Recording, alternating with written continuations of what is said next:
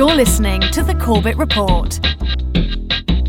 CorbettReport.com.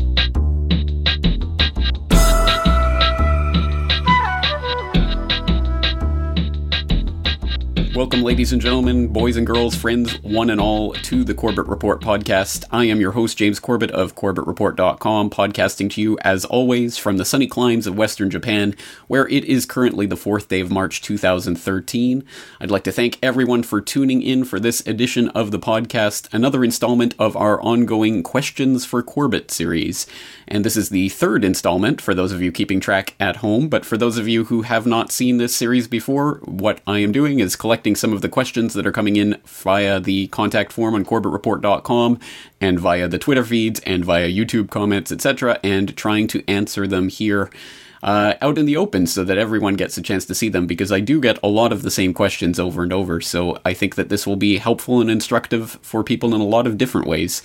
Uh, once again, the first two installments of this series are available from the podcast tab on corbettreport.com or also available as vid- videos on YouTube. So you can find that in the archives.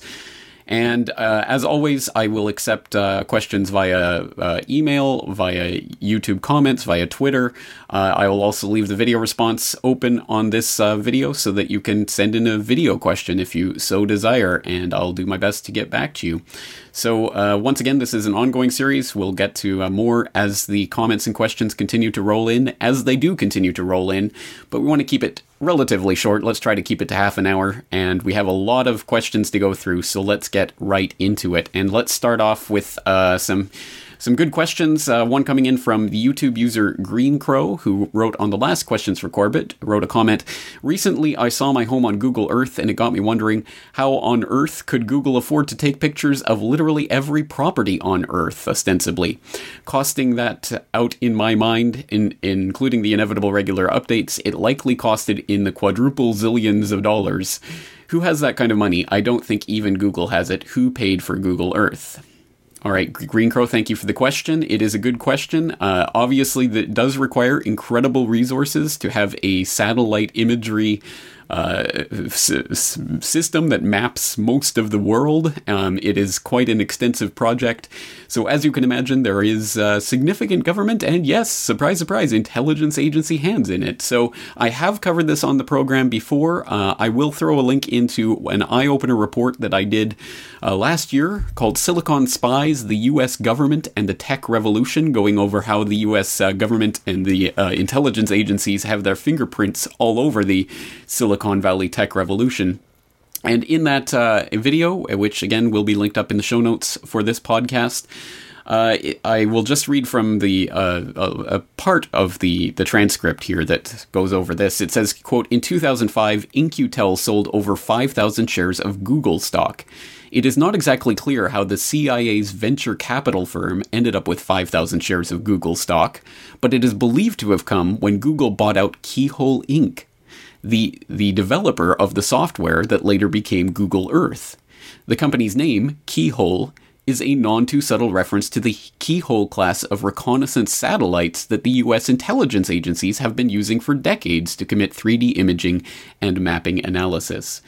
End quote. Uh, once again, please go and take a look at that whole video on uh, on my website. But uh, for those of you who didn't quite catch that, yes, Keyhole is a company that was uh, founded and launched and, and grown with In-Q-Tel money. In-Q-Tel being literally the venture capital uh, firm arm of the CIA and they sold it off to Google, and that became Google Earth. So, yes, again, it does have intelligence agency roots, and uh, this is at least part of the things that nexuses Google directly into the US intelligence network. So, it is an important piece of the puzzle. I'm glad that you brought up that question. Let's move along to uh, our next email that we got in from the number 10. It's my first time to get an email from a numeral, so thank you, 10, for sending in your question.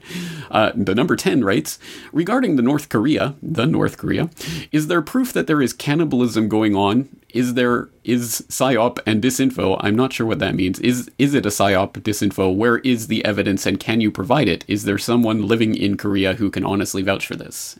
End quote. Okay, all uh, grammatical um, eccentricities there are in the original, so that was not a transcription error. But um, yes, okay, so this is a, a, good question. You want to find the sources for, for things that are being claimed. For example, when I talk about cannibalism in North Korea, do I have documents to back it up? Yes, I do. So, for example, I was on RT last year to discuss how the US was using uh, Kissinger's food as a weapon plan to starve North Korea. And uh, I suggest people go and refamiliarize themselves with that video. But in that video, I also linked up the police documents that uh, come directly from, smuggled out from North Korea, that again confirm the cannibalism that's going on there. There's all sorts of other reports of cannibalism and how that uh, how that is sourced. But of course, North Korea being one of the most walled off nations on the planet, it is uh, difficult for any reporter to ever uh, do any kind of independent journalism related to that.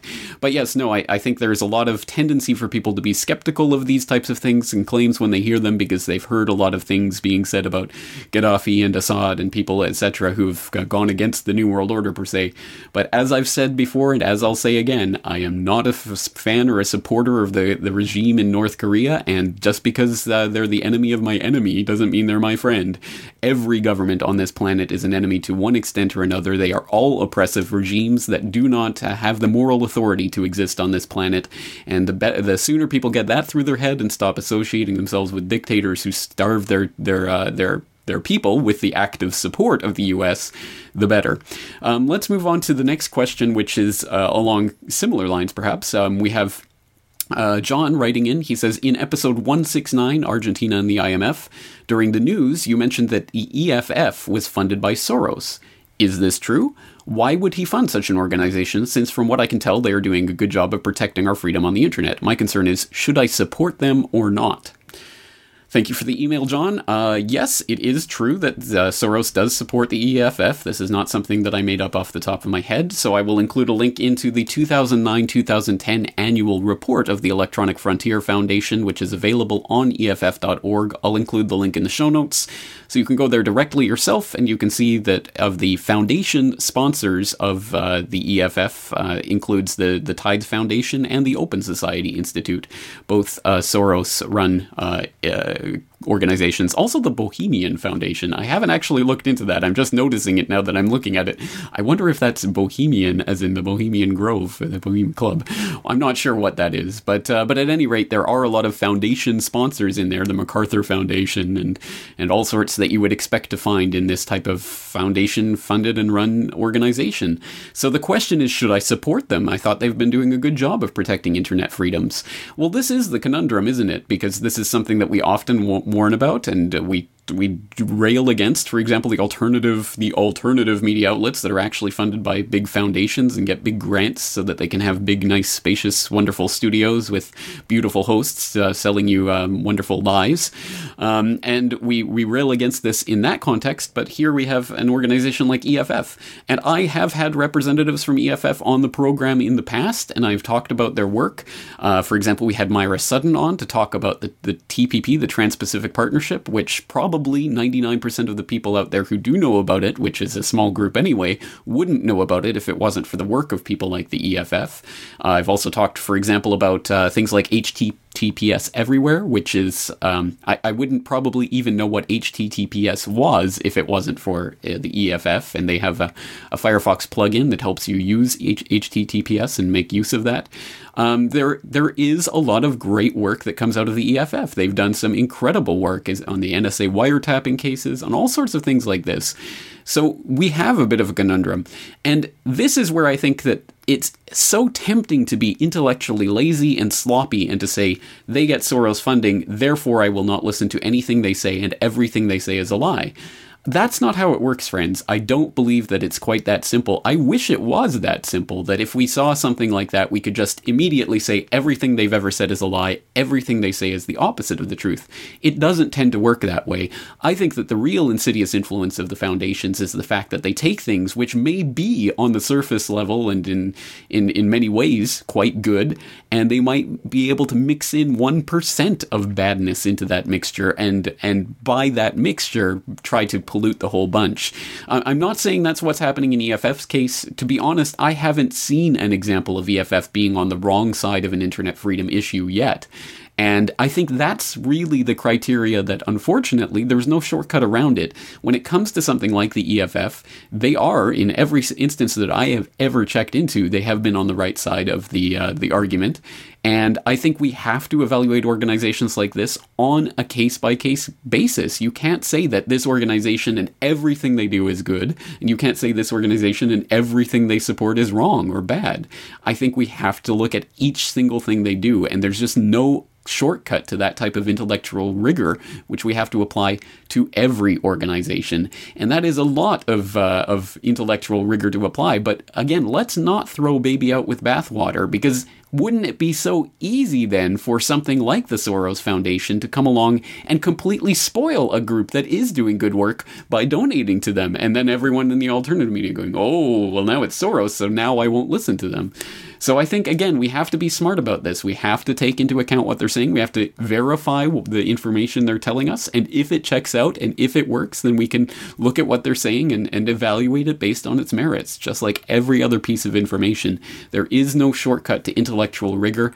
And uh, and we and again with an organization like EFF that's done such good work in the past, I wouldn't throw out everything they've ever done because of that connection. But it does, it, it is in the back of my mind and it's something that I keep in mind when I'm looking at the EFF's work and evaluating whether or not what they're saying is true. And I suggest you do too. Again, there's no shortcut to intellectual rigor. I think I've said that three times now, so I hope we can take that away from uh, from today's episode, if nothing else. Um, moving along to a very similar question, we had a, qu- a comment or question in from Alberta who writes, "I want to find out how much integrity certain organizations have, specifically Amnesty International and Human Rights Watch. Where should I start?" Are these NGOs bought and paid for by somebody? Well, again, I think we come to a very similar question uh, as we did with EFF, for example. Um, can we evaluate the organization as a whole and decide to to scrap everything they've ever said or adopt everything they've ever said wholesale? And again, I don't think the, the answer is yes.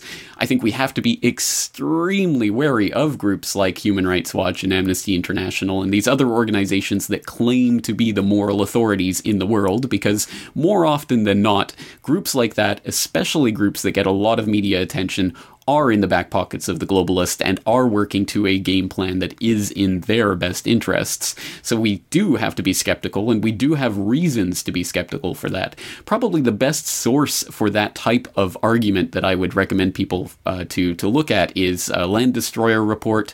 Tony Cartalucci, of course, doing excellent work there, covering incredibly important geopolitical matters, and he has done some great work on organizations like Amnesty International and others along that that line. And for example, just type Amnesty into the search bar on Land Destroyer, and you'll find reports such as Amnesty International is U.S. State Department propaganda. So, uh, and and please go read through that. Uh, these aren't statements that, that Tony's just making up off the top of his head. He has incredibly copious research to talk specifically about the tie-ins of uh, the U.S. State Department and Amnesty International, and and many of the other groups also. But again, I want to stress that this doesn't mean that we have to take everything they say and and uh, and just negate it and say it's wrong. Um, sometimes these groups don't, do come out with reports that are extremely important and extremely useful in counteracting the other propaganda that they come out with. For example, Amnesty UK came out with an extremely important report in August of 2011 uh, during the height of the the Libyan uh, war uh, in which they, they had a report Libya fears for detainees held by anti Gaddafi forces, talking about how black Libyans and sub Saharan Africans were particularly at risk for being locked up and caged and treated like uh, animals by the Libyan rebels, the freedom fighters that the US and NATO was supporting. And uh, it goes on to talk about some of those situations. Extremely important information and almost universally neglected by the media coverage of the Libyan war. Uh, that led directly into another report that came out from Human Rights Watch in October of 2012 Death of a Dictator, Death of a Dictator Bloody Vengeance in Sirte, which uh, talked about the slaughter, the wholesale execution of at least 66 people at the Mahari Hotel in Sirte after the uh, the death of uh, Gaddafi, which is uh, just a, a, brutal story, a disgusting um, war crime. There's absolutely no way around it, and that was covered uh, by Human Rights Watch. Or in the Syrian example, we had, for example, September last year, Human Rights Watch had Syria end opposition use of torture executions, talking about how the uh, the wonderful Syrian freedom fighters who uh, the U.S. and others are supporting uh, are in fact openly engaging in torture and executions and other act- actual war crimes. So again, this this type of thing. Sometimes these organizations do cover things that are vastly, extremely important to understanding what's going on, and that don't fit in with the the imperialist agenda in places like Libya and Syria. But you'll notice that these reports get very, very, very little play in the media and are never referred back to again. They're never looked back on. Whereas, of course, the opposite is the case for the, the propaganda that goes with what they're saying. So every report, no matter how unsubstantiated of, of Assad's uh, war crimes, are, are harped on and, and just taken to be. Um, reality just taken to be granted um, in in news reporting from that point on. So uh, and and these types of reports get swept under the rug. So it's not necessarily that these organizations never report on on things that go against the grain. It's just that those reports that go against the grain will never be reported on themselves. You see how this works? It's a system that works in multiple levels and m- multiple functions. And again, it's who sets the discourse for what is the story in Syria. And if they can convince you, for example, that the story is that only Assad's forces commit uh, atrocities, even if these reports directly contradict that, well, then they get to set the, the, the, the news agenda, the talking points that's, uh, that set the water cooler con- con- uh, conversation. Although not in this day and age, as we've been documenting here on the program quite a bit. So again, important questions talking about organizations, but I don't want to throw baby out with the bathwater. I think we have to take them and evaluate claims um, on a case by case basis. Uh, well, we're already halfway through today's episode, so let's uh, keep moving along. Um, we have uh, some qu- uh, related questions in. One from uh, Sean, who writes. I'm struggling to find an answer to an ongoing debate with a few friends regarding the left versus right in politics and what it really means. My interpretation is that it works in a straight line, for far right being anarchist, meaning little or no government control, and far left being totalitarian communism or total control by government, with all the rest in between. My friends argue that political control is expressed in circular form- formation, with left versus right and fascism versus communism being north and south. Have you any information uh, or good reading material you could recommend on this? Uh, well, thank you for asking that, Sean. In fact, yes, I do. And I have a piece that is specifically about the left right idea and how that spectrum, that straight line, is in fact at the very least two dimensional, and we can look at an up down in politics. It's from an essay I've written called Up Down Politics that is going to be in my forthcoming book. One of these millennia, I'm sure I'll get around to actually pu- uh, finishing it and publishing it. But in the meantime, you can actually read or listen to an excerpt from that particular um, piece that I wrote in Corbett Report Radio episode 20. So, Up Down Politics, I suggest you check out that whole Corbett Report Radio episode and specifically uh, Up Down Politics from that episode, where I go specifically and talk about this left right versus up down and how this all works. And, uh, and so I start introducing that idea, at least in Corbett Report Radio 020. On a somewhat related note, we have from uh, YouTube user Hunky Dory Order. Uh, he says, regarding how to outgrow the government with Andrew Gavin Marshall on Corbett Report Radio, my God, what a good discussion. Blasts many of my preconceptions of individualism versus collectivism out of the water right there. Uh, do you think these two concepts are purposefully and dialectically rammed against each other to polarize our concept of a possible social cohesiveness to steer us away from any hope of true independence? End quote.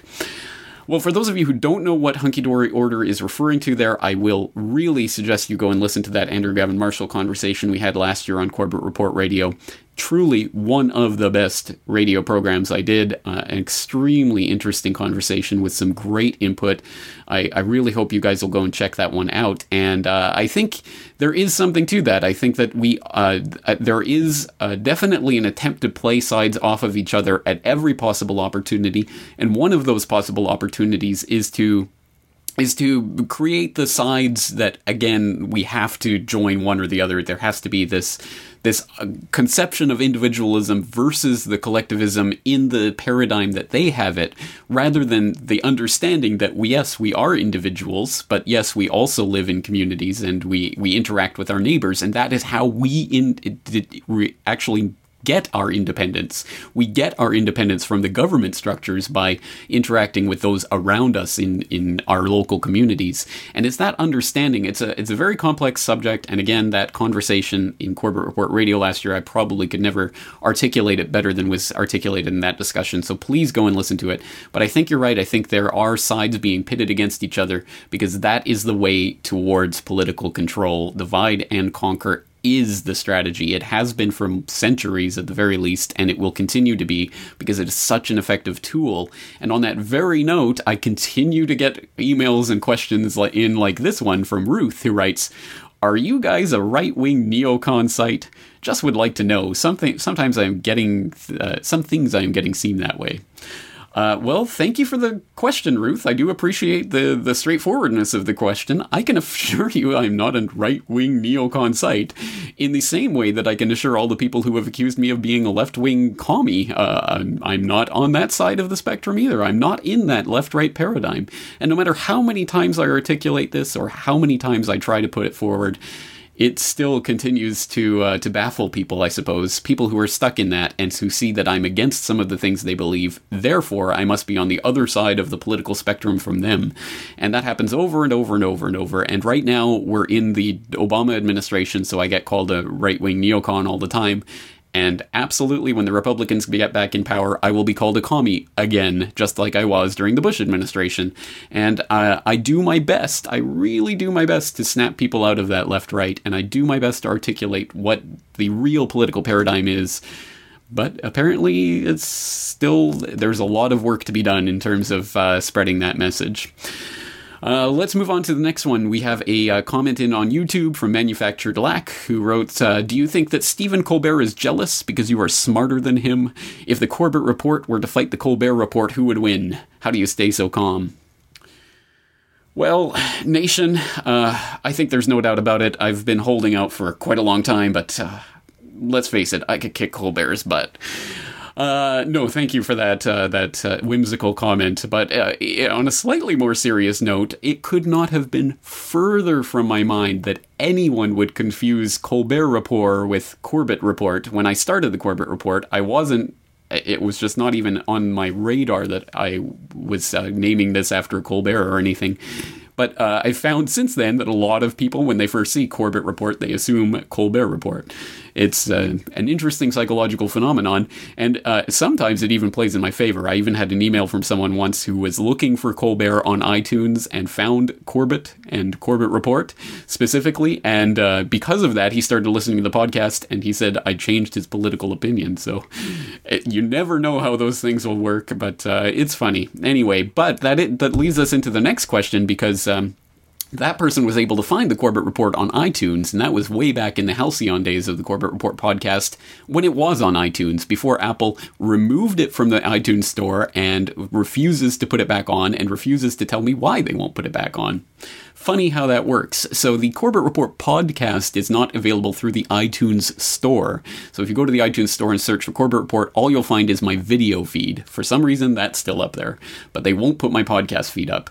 And I've contacted uh, uh their support at like a thousand times. You have no idea, and uh, and just have never gotten anywhere with them. So, on that note, we got an email in from Candace who writes I used to have the podcast automatically load into iTunes. iTunes changed, and now I. Uh, now the podcasts don't load. I went to the website but don't see an address to copy and paste into iTunes to resubscribe. Also, I would like the option to subscribe to the other feeds as well. I just don't understand how to link into iTunes. Uh, thank you for the email, uh, Candace. I do appreciate that, and I do appreciate the question. I get it from a lot of people. So let's go to the desktop, and I will show everyone out there who's watching the video exactly step by step how to subscribe in iTunes. All right, so for those of you who are watching this video uh, podcast, you can see that we are on the desktop at corbettreport.com. There are a few different ways to subscribe to the podcast feed, so I'll show you each one in turn. Probably the simplest, just go to the RSS feed at the top right here and click on that depending on the browser you're using, depending whether you're Mac or PC, and all of the other 8 million variables, you might see something different. This is what I see when I go here. Uh, it just shows me the feed itself, and at the top I've got subscribe to this feed using, and I can choose live bookmarks, etc. But I can choose iTunes, and if I just click subscribe now, bada bing, bada boom, I am subscribed to the Corbett Report podcast in iTunes.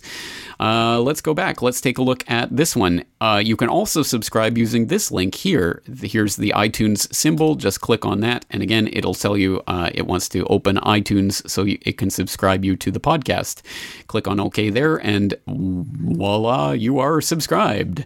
It's just that simple. Those are the two simplest ways. That is for the everything feed, the quote unquote everything feed. So all of the videos and all of the audio gets put into that feed. If you want one of the individual feeds, please click on subscribe at the top. And if you go to subscribe, you can see each individual feed, just the podcast episodes, just the radio, which is now defunct, just the videos, just the interviews, just the articles. You can choose which feed you want to subscribe to and click on it individually. And again, you'll get a screen like that one before that allows you to, for example, subscribe to this podcast using iTunes or whatever your podcatcher of choice, choice may be.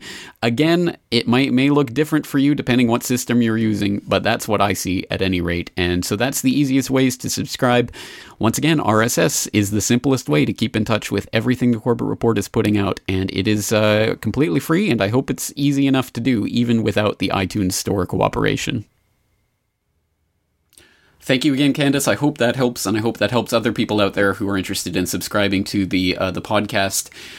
Okay, we're running very short on time. We'll just have to fly through some of these important questions. Uh, for example, let's go to John, who writes News of the Fukushima disaster has almost disappeared, but what is the true state of the damaged reactors? For example, can the reactors be removed from plants, or are they still being cooled by the sea? What on earth is really going on? Uh, well, thank you for the email, John. It is an important e- issue. Of course, people probably know by now it has long since disappeared from the mainstream radar. But um, for those who are interested, I would suggest there is a, a, link to TEPCO's official site so you can get their official propaganda on the current condition of each unit at the reactor. Uh, it's, an, it's a handy dandy resource to have up your sleeve, so I will put the link again in the show notes and you can get the latest uh, Uh, reports as they come out the official propaganda from the official uh, mouth of the horse, as it were. But if you want the uh, the, the straight dope, um, please go to FukushimaUpdate.com and uh, you will see that on the right side there is a tag cloud with all of the most common tags on the site, and in that tag cloud you will see a tag for each of the reactors separately: Reactor One, Reactor Two, Reactor Three, Reactor Four. You can click on any of those tab tags and you will see an update as to the latest condition or the or the latest news that's coming out about those reactors in particular. So that is one way to follow what's happening at the site. And I do try to keep uh, the site updated at least a couple of times a week. But uh, again, if you see any big stories that aren't up there on FukushimaUpdate.com, just send them in through the contact form. I'll do my best to get them up on the site. And uh, finally, I think we're going to have to. There's still some good questions here, but I think we're going to have to wrap it up. But I wanted definitely to touch on this one.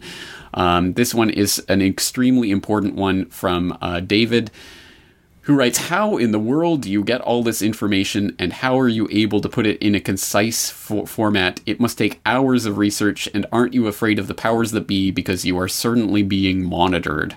Who pays your bills, and why are you doing all this anyways?